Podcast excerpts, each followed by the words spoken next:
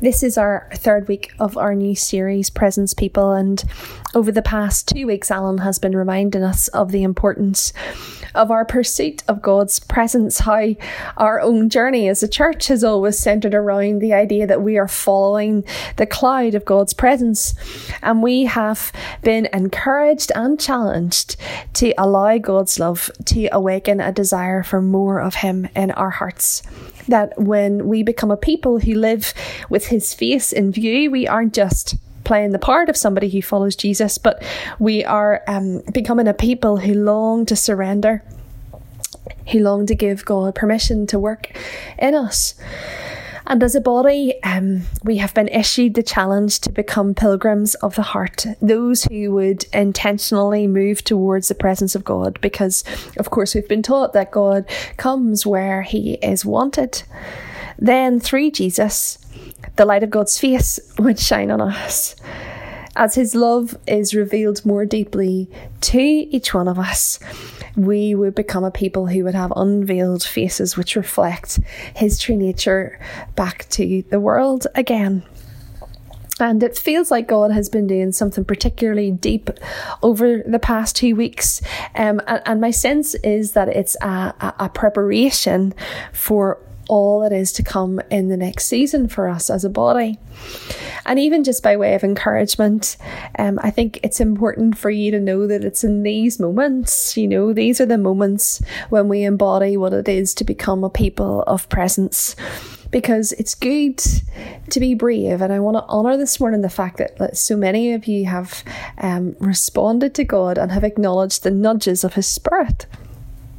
Because you see, when we read the Gospels, it's not hard to picture yourself sitting in Jesus' company, listening to his teaching and, and being caught up in his mission and leaving everything behind to follow him. And I can picture myself in the crowd of his followers, finding purpose through his words and life through his actions. But somewhere along the lines of church history, we have um, diluted this a bit. And maybe it's because we get comfortable with the idea that Jesus is in heaven and we are to get on with the commission that he left with us, which is to preach the gospel, to heal the sick, to baptize, and to make disciples of all nations. And we can kind of get our head around that bit, but actually, central to the Great Commission is one kind of uh, anchoring fact, one one source, which is the Holy Spirit. And and today I want to take some time with um, with a lot of God's help to try to help us come to a more rounder understanding of who the Holy Spirit is and, and how He is at the core um, of, of what it is for us to live into being a people of presence. Now, I think it's a fair enough conclusion to say that um, that the Holy Spirit is probably the most misunderstood and sometimes even the most misrepresented part of the Godhead. You could easily just think that the Holy Spirit was present at the creation, and then he sat up in heaven with the Father until Jesus ascended, and then he was like, you know, fist pumped in by Jesus. He was like tagged in when Pentecost came, and when the Spirit came like a sound of wind and tongue tongues and they rested above the heads of those in the upper room. And then, of course, we know that he broke out um, through the church in the book of Acts. But that's not quite the whole story. This is only one small part in the big picture of the biblical narrative around who the Holy Spirit is. And so it's helpful for us to understand, first of all, how the Hebrew people understood the Spirit of God and how, um, when we understand that, it gives us a fuller insight into the person of the Holy Spirit. Because you see, when we read the Bible, it's helpful to know that the Holy Spirit is also known by lots of other names. He's known as the Eternal Spirit, He's known as the Spirit of the Sovereign God, He's known as the Helper, the Spirit of the Living God, the Spirit of Life, the Spirit of Holiness, the Spirit of Grace, the Spirit of Glory. The spirit of the Son, and and there's lots more, and and, and so we aren't always specifically looking for the term Holy Spirit, but he is all over the Old Testament. And and back in the day, Hebrews, like we, believed that the Spirit of God is there from the beginning of time.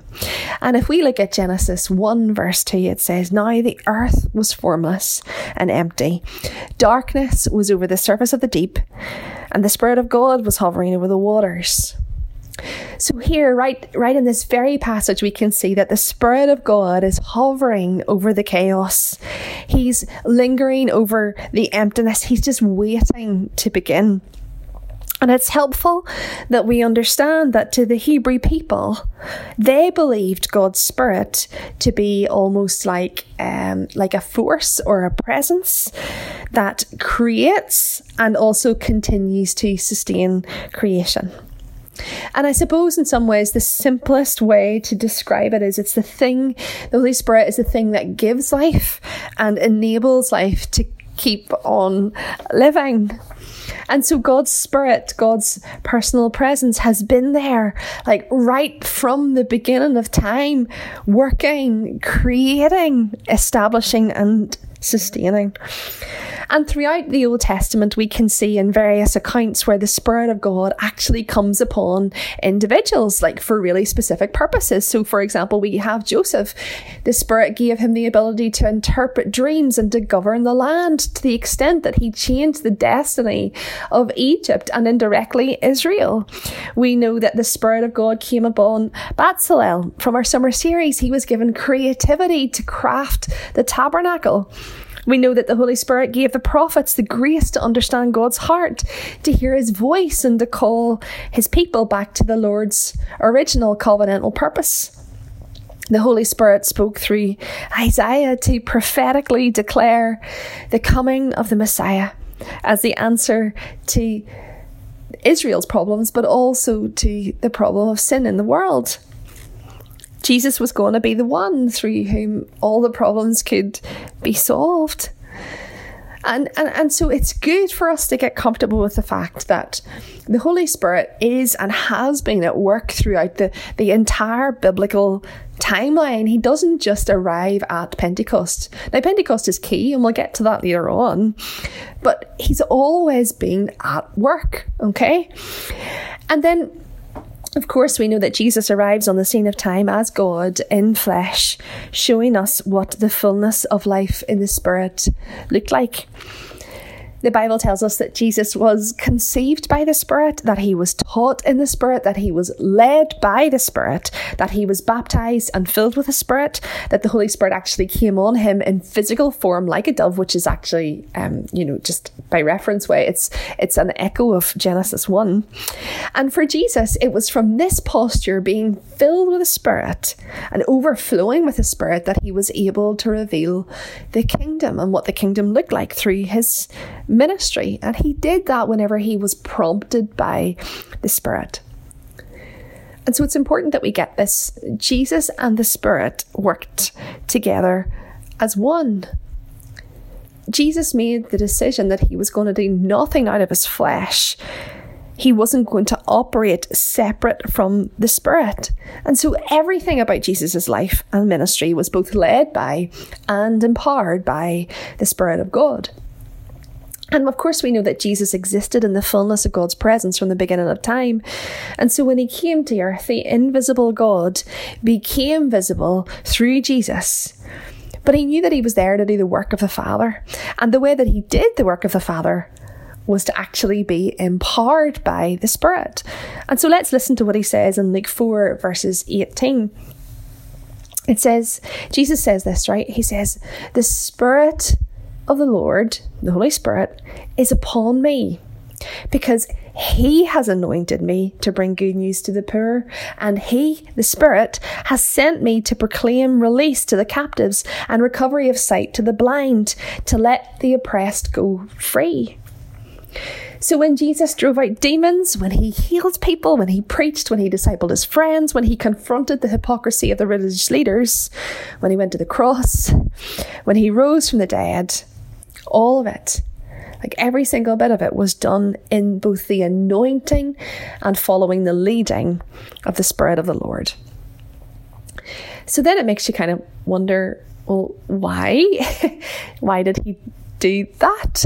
And and uh, and there's probably lots of reasons for that, but um, but but I'm just going to tell you what I think this morning, and I and I think he did it for us. I think that that Jesus came to show us. He is the best example of what life walking in the fullness of the Spirit looks like life with um, no resistance to the prompting of the Spirit, fully surrendered to the leading of the Spirit. And of course, it was all born out of the purity of the relationship that he enjoyed with the Father because Jesus is like the ultimate presence person. If you want to know what it looks like, you look at Jesus's life. And Bill Johnson says it brilliantly. He says, Jesus modeled the perfect knowledge of God, the burning conviction of God, and the action that illustrated what he believed. You see, I think Jesus' life, when it is empowered by the Spirit, which is what we see, presents us with this beautiful, seamless merging between what he believes and how that connects with his reality, how it plays out around him. I think that Jesus wants us to um, understand and have faith to believe that it is entirely possible for us to live this way too. Because in his great love for us, Jesus is the one who makes way for the Holy Spirit to be poured out into each one of our hearts where it had previously only been select people throughout the Old Testament, through what Jesus did, through his death and through his subsequent resurrection, he, Jesus, made a way for the personal presence of the Almighty, living God, to break out beyond the curtain behind the Holy of Holies, right? And to fall on all flesh. And of course, we see that in the book of Acts. And this is what happened at Pentecost. And this is where the whole arc of the biblical narrative about the Spirit comes together. Remember, it was only the high priest who got to enter into God's presence in the tabernacle. But even then, we, we learned this over the summer, there were so many rituals and purifications and all these things that had to happen before they could even access God's presence.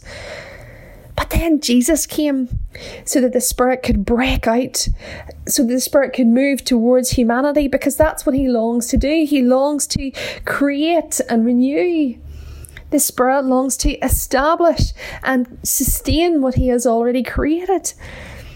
And this is how the Hebrews understood the Spirit of God.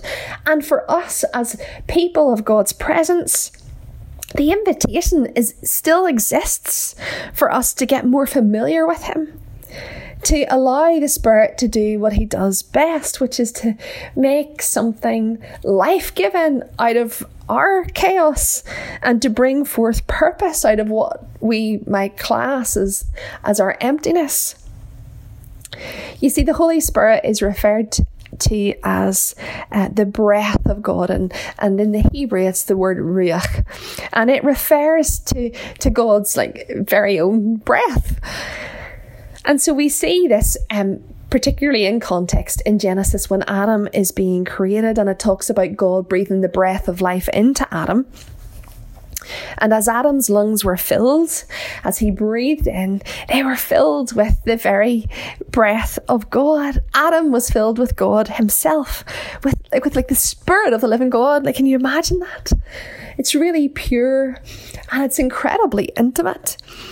But this is the heart of the Father. He wants us to get so close that life and hope emerge. And Job says in, in, in Job 33 4, he says, The Spirit, the Ruach, the breath of God, the Spirit of God has made me. And the breath, again, the Spirit of the Ruach of the Almighty gives me life. And it's this same Ruach or breath, is the same Spirit that hovers over creation. And so, keeping all of that in mind, I want to draw you to um, John 20, verses 19 to 22. And Jesus has died, and this was just after Resurrection Sunday. And this is what he says. He said, It says, On the evening, of that first day of the week when the disciples were together with the doors locked for fear of the Jewish leaders, Jesus came and stood among them and said, Peace be with you. After he said this, he showed them his hands and side. The disciples were overjoyed when they saw the Lord. And again, Jesus said, Peace be with you. As the Father has sent me, I am sending you. And with that, he breathed, he breathed on them and said, Receive the Holy Spirit. Now, I imagine this was Jesus' way of showing them that the Spirit, or the breath of God, was the physical presence of God with them.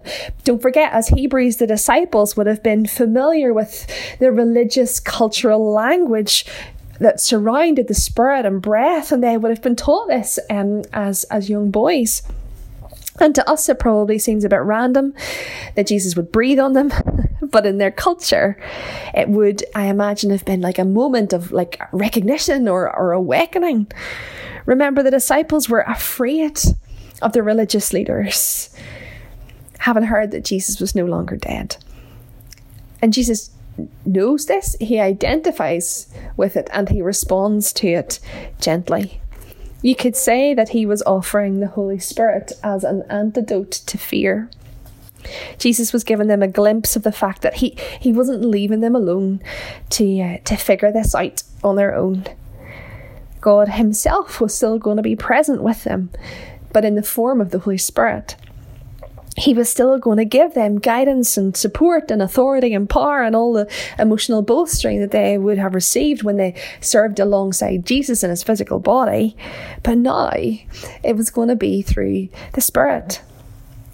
And Jesus makes it really clear to his followers. He said, You know what? It's better for you that I go because that means that the spirit is going to come he's saying to them right this is this is not plan b the Spirit of God is not the dregs of what Jesus has left behind. The Spirit of God has always been plan A.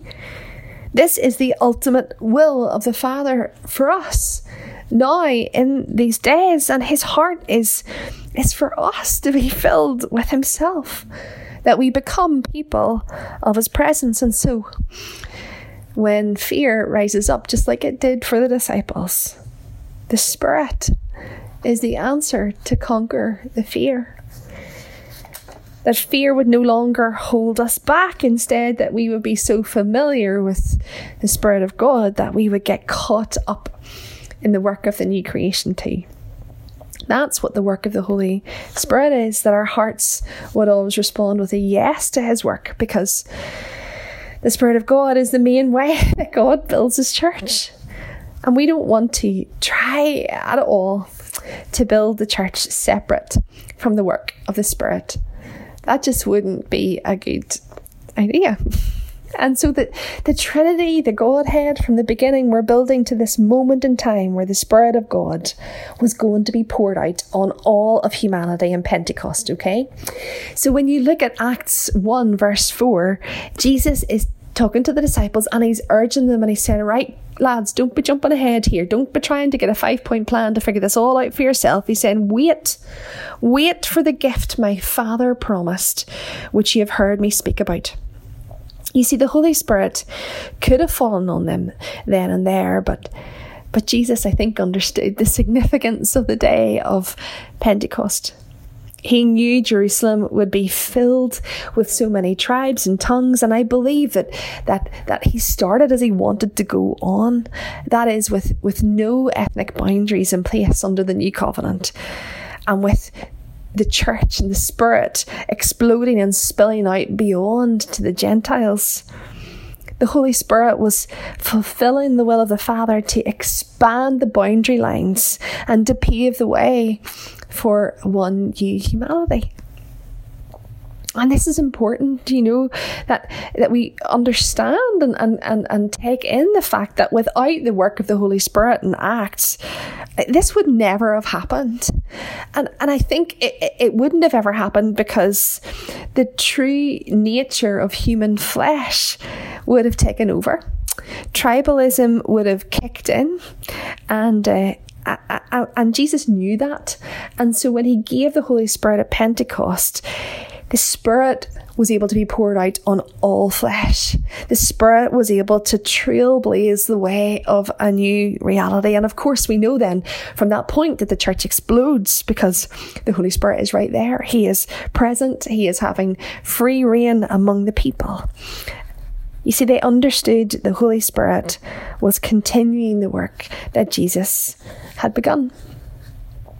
And down through the ages, the church has uh, has navigated lots of different social and economic and political nuances, and sometimes the spirit has been in his rightful place as that has happened, but also unfortunately, um, sometimes he sometimes he hasn't, and um, and it hasn't always gone well for the church when that's been the case.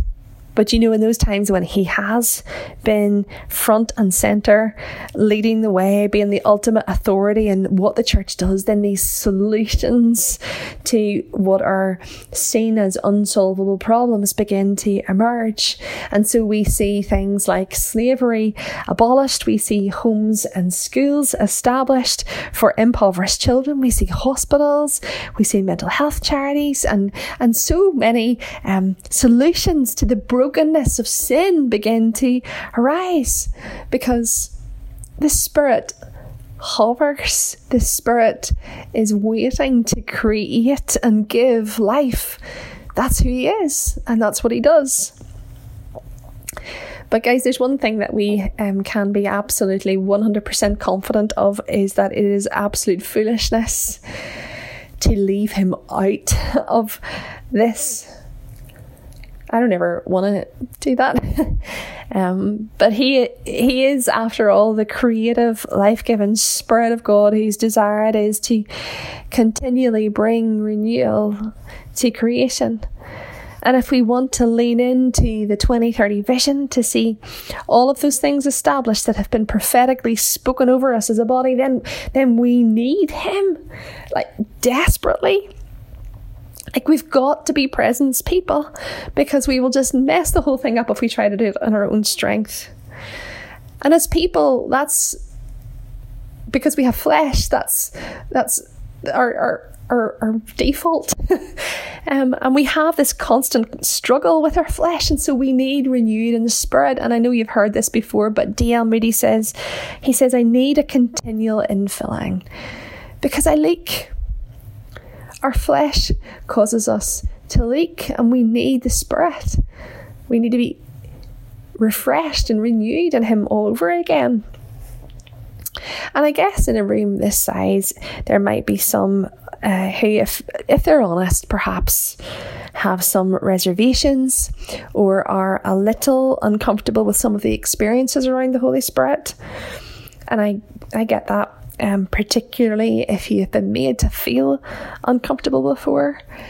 Um, to be honest, I think the church has to take some ownership over the fact that it hasn't maybe always represented the Holy Spirit in a, a particularly healthy way. Um, but the truth this morning is is that he's a person. He is is one part of the Godhead. Um, and uh, he is not some invisible lightsaber that we whack people over the head with to get them to fall into line. That absolutely does not honour who he is. He is not a weapon to be um, bandied about and used. Sometimes, like you know, the church, the church in general has maybe just got this a bit wrong. Such is the nature of people mistakes get made. We aren't perfect. Um, and we're not always going to get that bit right. And if you're someone who uh, you feel like you've ever been wounded in that way, or even, um, dare I say, a little bit sort of spooked by that, um, I feel like God wants to redeem that for you this morning because that is not who He is. He is a gentleman. He does not force himself on anyone because remember, he shows up where he is wanted. And sometimes the imagery that's associated with the Holy Spirit, like um, wind and water and fire and oil, um, they, they can they can make the Holy Spirit feel a, a little bit other or a little bit impersonal or removed from us. And and so maybe we find that he's hard to identify with, but in those instances I think it's helpful to think of these as descriptors to to help us understand his attributes, to help us understand his character. Like when we say that God is the rock, like we aren't actually picturing a, a, rock when we worship him, but we know that it speaks to his character. We know that it speaks to who he is when we think about Jesus as the pure and spotless Lamb of God who came to take away the sin of the world. We don't picture a lamb on the cross. We know that it was Jesus who went to the cross, but we understand Jesus's qualities better with this language and this imagery. They help us to understand his nature. And so it is, I think, with these images of the Holy Spirit. They speak to the characteristics of the Holy Spirit. And Debbie's going to touch a bit more on that next week, but they give us deeper dimensions to how he functions. And personally, I feel it's it's helpful to remember that when I read about the work of the Holy Spirit, or even when I experience the work of the Holy Spirit in my own context, I find it helps to think that it's kind of just like Jesus is present performing his miracles and bringing spiritual freedom and, and, and calling us out of like the boat, just like Jesus did. That's what the Spirit does. And that is the continuing function of the Spirit of God. You see, Jesus tells his disciples in John 14 in, in 15 to 18, he says, If you love me, keep my commands. And I will ask the Father, and he will give you another. Now, this word another is, it's another just like Jesus, right? So Jesus is saying, the Father is going to give you another one just like me, another advocate to help you and be with you forever. The Spirit of truth. The world cannot accept him because it neither sees him or knows him. But you know him. You know him. For he lives with you and he will be in you. I will not leave you as orphans, I will come to you.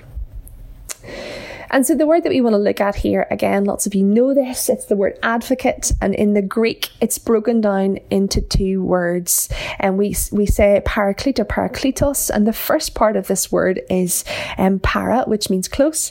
The second part is kaleo, which um, speaks to a calling or a destiny or a purpose. And so the advocate that Jesus was sending, the Holy Spirit, would act like one who is close enough to call you deeper into your destiny and purpose in God. Other connotations of this word paraclete is like it's like a family lawyer or a personal coach. He is permanently called alongside us to be our helper, helping us realize our potential in the Lord. And so all of the imagery around this word helps us to understand more of who the Holy Spirit is. The Holy Spirit testifies on behalf of Jesus to both his church but also to the world who doesn't yet know him. The Holy Spirit is the person, presence, and power of God at work in and through us today. He is an advocate, he is a counselor and a comforter. And just like Jesus, we can trust Him too. The Holy Spirit is the continuing presence of Jesus with us. I think it's that simple and it's helpful if we find the concept of the Holy Spirit tricky that we just remember that. But Francis Chan says this he says, uh, If I were Satan, and my ultimate goal was to thwart God's kingdom and purposes, one of my main strategies would be to get churchgoers to ignore the Holy Spirit. And I wonder for some of us, does it feel just that little bit safer to ignore the Holy Spirit, to play it safe because what if some of that strange stuff starts to happen? But ignoring the Holy Spirit, it's not the answer either.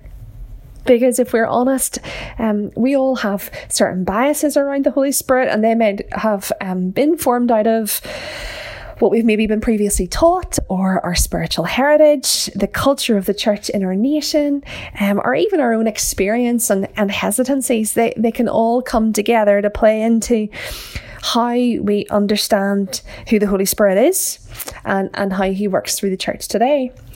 But in John 16, verse 7, this is what Jesus says. He says, Very truly, I tell you, it is for your good that I am going away.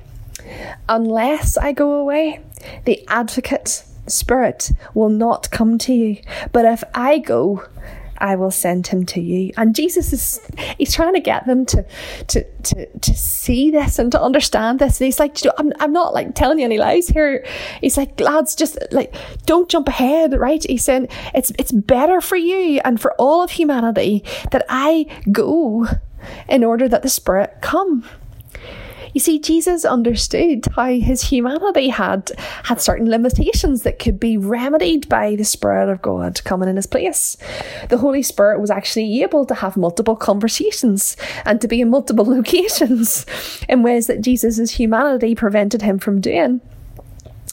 And when the Holy Spirit fell upon the disciples, they recognized that the power that was filling them up, the power that they were experiencing in that moment, was how they felt when they were in the company of Jesus. What they once got from Jesus, they now got from the Spirit of God. They were friends with Jesus, and so they recognized and knew that the Spirit who was at work was Jesus at work on all flesh. And so, for us, as we grow into being presence people, in time we grow more comfortable with the Spirit of God. And we have to be careful as as church um, that we don't sensationalize and drum up and play heavily on emotion or anything like that. Um, but equally, we also have to be careful that we aren't so cautious that we become really controlling and we stifle what God wants to do because um, because of our apprehensions. Because actually, we usually find that when we are apprehensive, um, that's usually rooted and finds its basis in, in fear. And Second Timothy 1 verses 6 and 7 say, For God hasn't given us the spirit of fear. He hasn't. But He has given us the power of love, or sorry, but the spirit of power and of love and of a sound mind. Yes, of course, we exercise wisdom. Yes, we always try to use the Bible as our primary means of discernment, but but do you know what? we also lean into what it is to trust the Spirit. We also know that, that we are submitted to His leading, just like Jesus was. And here's why. In Romans 8, verses 14 to 16, it says, For those who are led by the Spirit of God are the children of God. The Spirit you received does not make you slaves so that you live in fear again. Rather, the Spirit you received brought about by or brought about your adoption to sonship. And by him, by the Spirit, we cry, Abba, Father. The Spirit Himself testifies with our spirit that we are God's children. You see, presence people are led by the Spirit and they find security in their identity as a son or a daughter of the Lord. That is our heart for our church family, for us and for you as we become presence people. But in Northern Ireland, you know, we're really, we've got this sarcastic, cynical slant down to a T. It's nearly like our badge of honour, isn't it? And, uh, and I think it's been a bit of a survival mechanism born out of our shared conflict that we've had over the years. It's nearly like it's become a part of our DNA, but but we have to be really careful because when cynicism begins to seep into the church, what it sort of skews how we understand what the Spirit of God is up to and how He's moving. And quite often, when cynicism is given too much room, we end up grieving Him and hindering what He wants to do. And so sometimes I wonder if it has been easier and more comfortable for us to brush off the work of the Holy Spirit in our land and allow Him to unearth some pain and uh, and some of our shared wound over all of that because over the years we've kind of been forced to batten down the hatches and to kind of get on with surviving, haven't we? But I think the Spirit of God wants to redeem this mindset within us as a nation. And I think He wants to restore who we were actually all originally created to be, to restore our understanding of what it is to be children of God and to allow Him to create and renew our destinies in Him because Francis Chan then goes on to say this. He says, Christ says it's better for us that the Spirit came. And I want to live like that is true. I don't want to keep crawling when I have the ability to fly. You see, the Holy Spirit is Jesus with us. The Holy Spirit is Christ in you, the hope of glory. And uh, and and it feels like like the Spirit has really been doing something among us this morning. And as I've prayed, um, I've, I've sort of want to focus around three um, particular areas um, that I think that he, he, he wants to wants to move around this morning. And so the first is um, is around those people who um, you feel like you've had a bit of hesitation over the years about the spirit and you've maybe kind of been feeling like um like I, have never experienced anything like this before. And uh, uh, but you've been feeling the nudge this morning. You've been feeling the nudge that, that actually that God is drawing you closer to him. And so um and so I feel like um there's an awakening going on within some people today. The the the next set that I feel like is um is an area that God wants to touch into is is those of you who've really been struggling and questioning your identity as a child of God and you've got to that point now this morning where you're sick of crawling that you're you're fed up with crawling because you know there is more for you because you realize that it's time for you to fly. And the spirit of God I feel wants to um to bring life out of what you feel is your chaos at the moment. And I think that he wants to tell you this morning that there's no longer a ceiling in place and then the third group that I feel like maybe the Holy Spirit wants to minister to here is um is those of you who have come to church this morning and you're just really feeling like you're living in the grip of fear.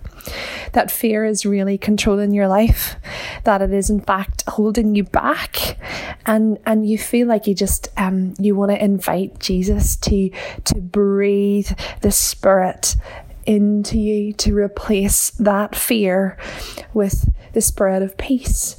And so, um, and so I would just say to you, don't wait this morning. Don't hesitate. Um, and there's going to be room at the front for ministry, and so we encourage you to come forward for that.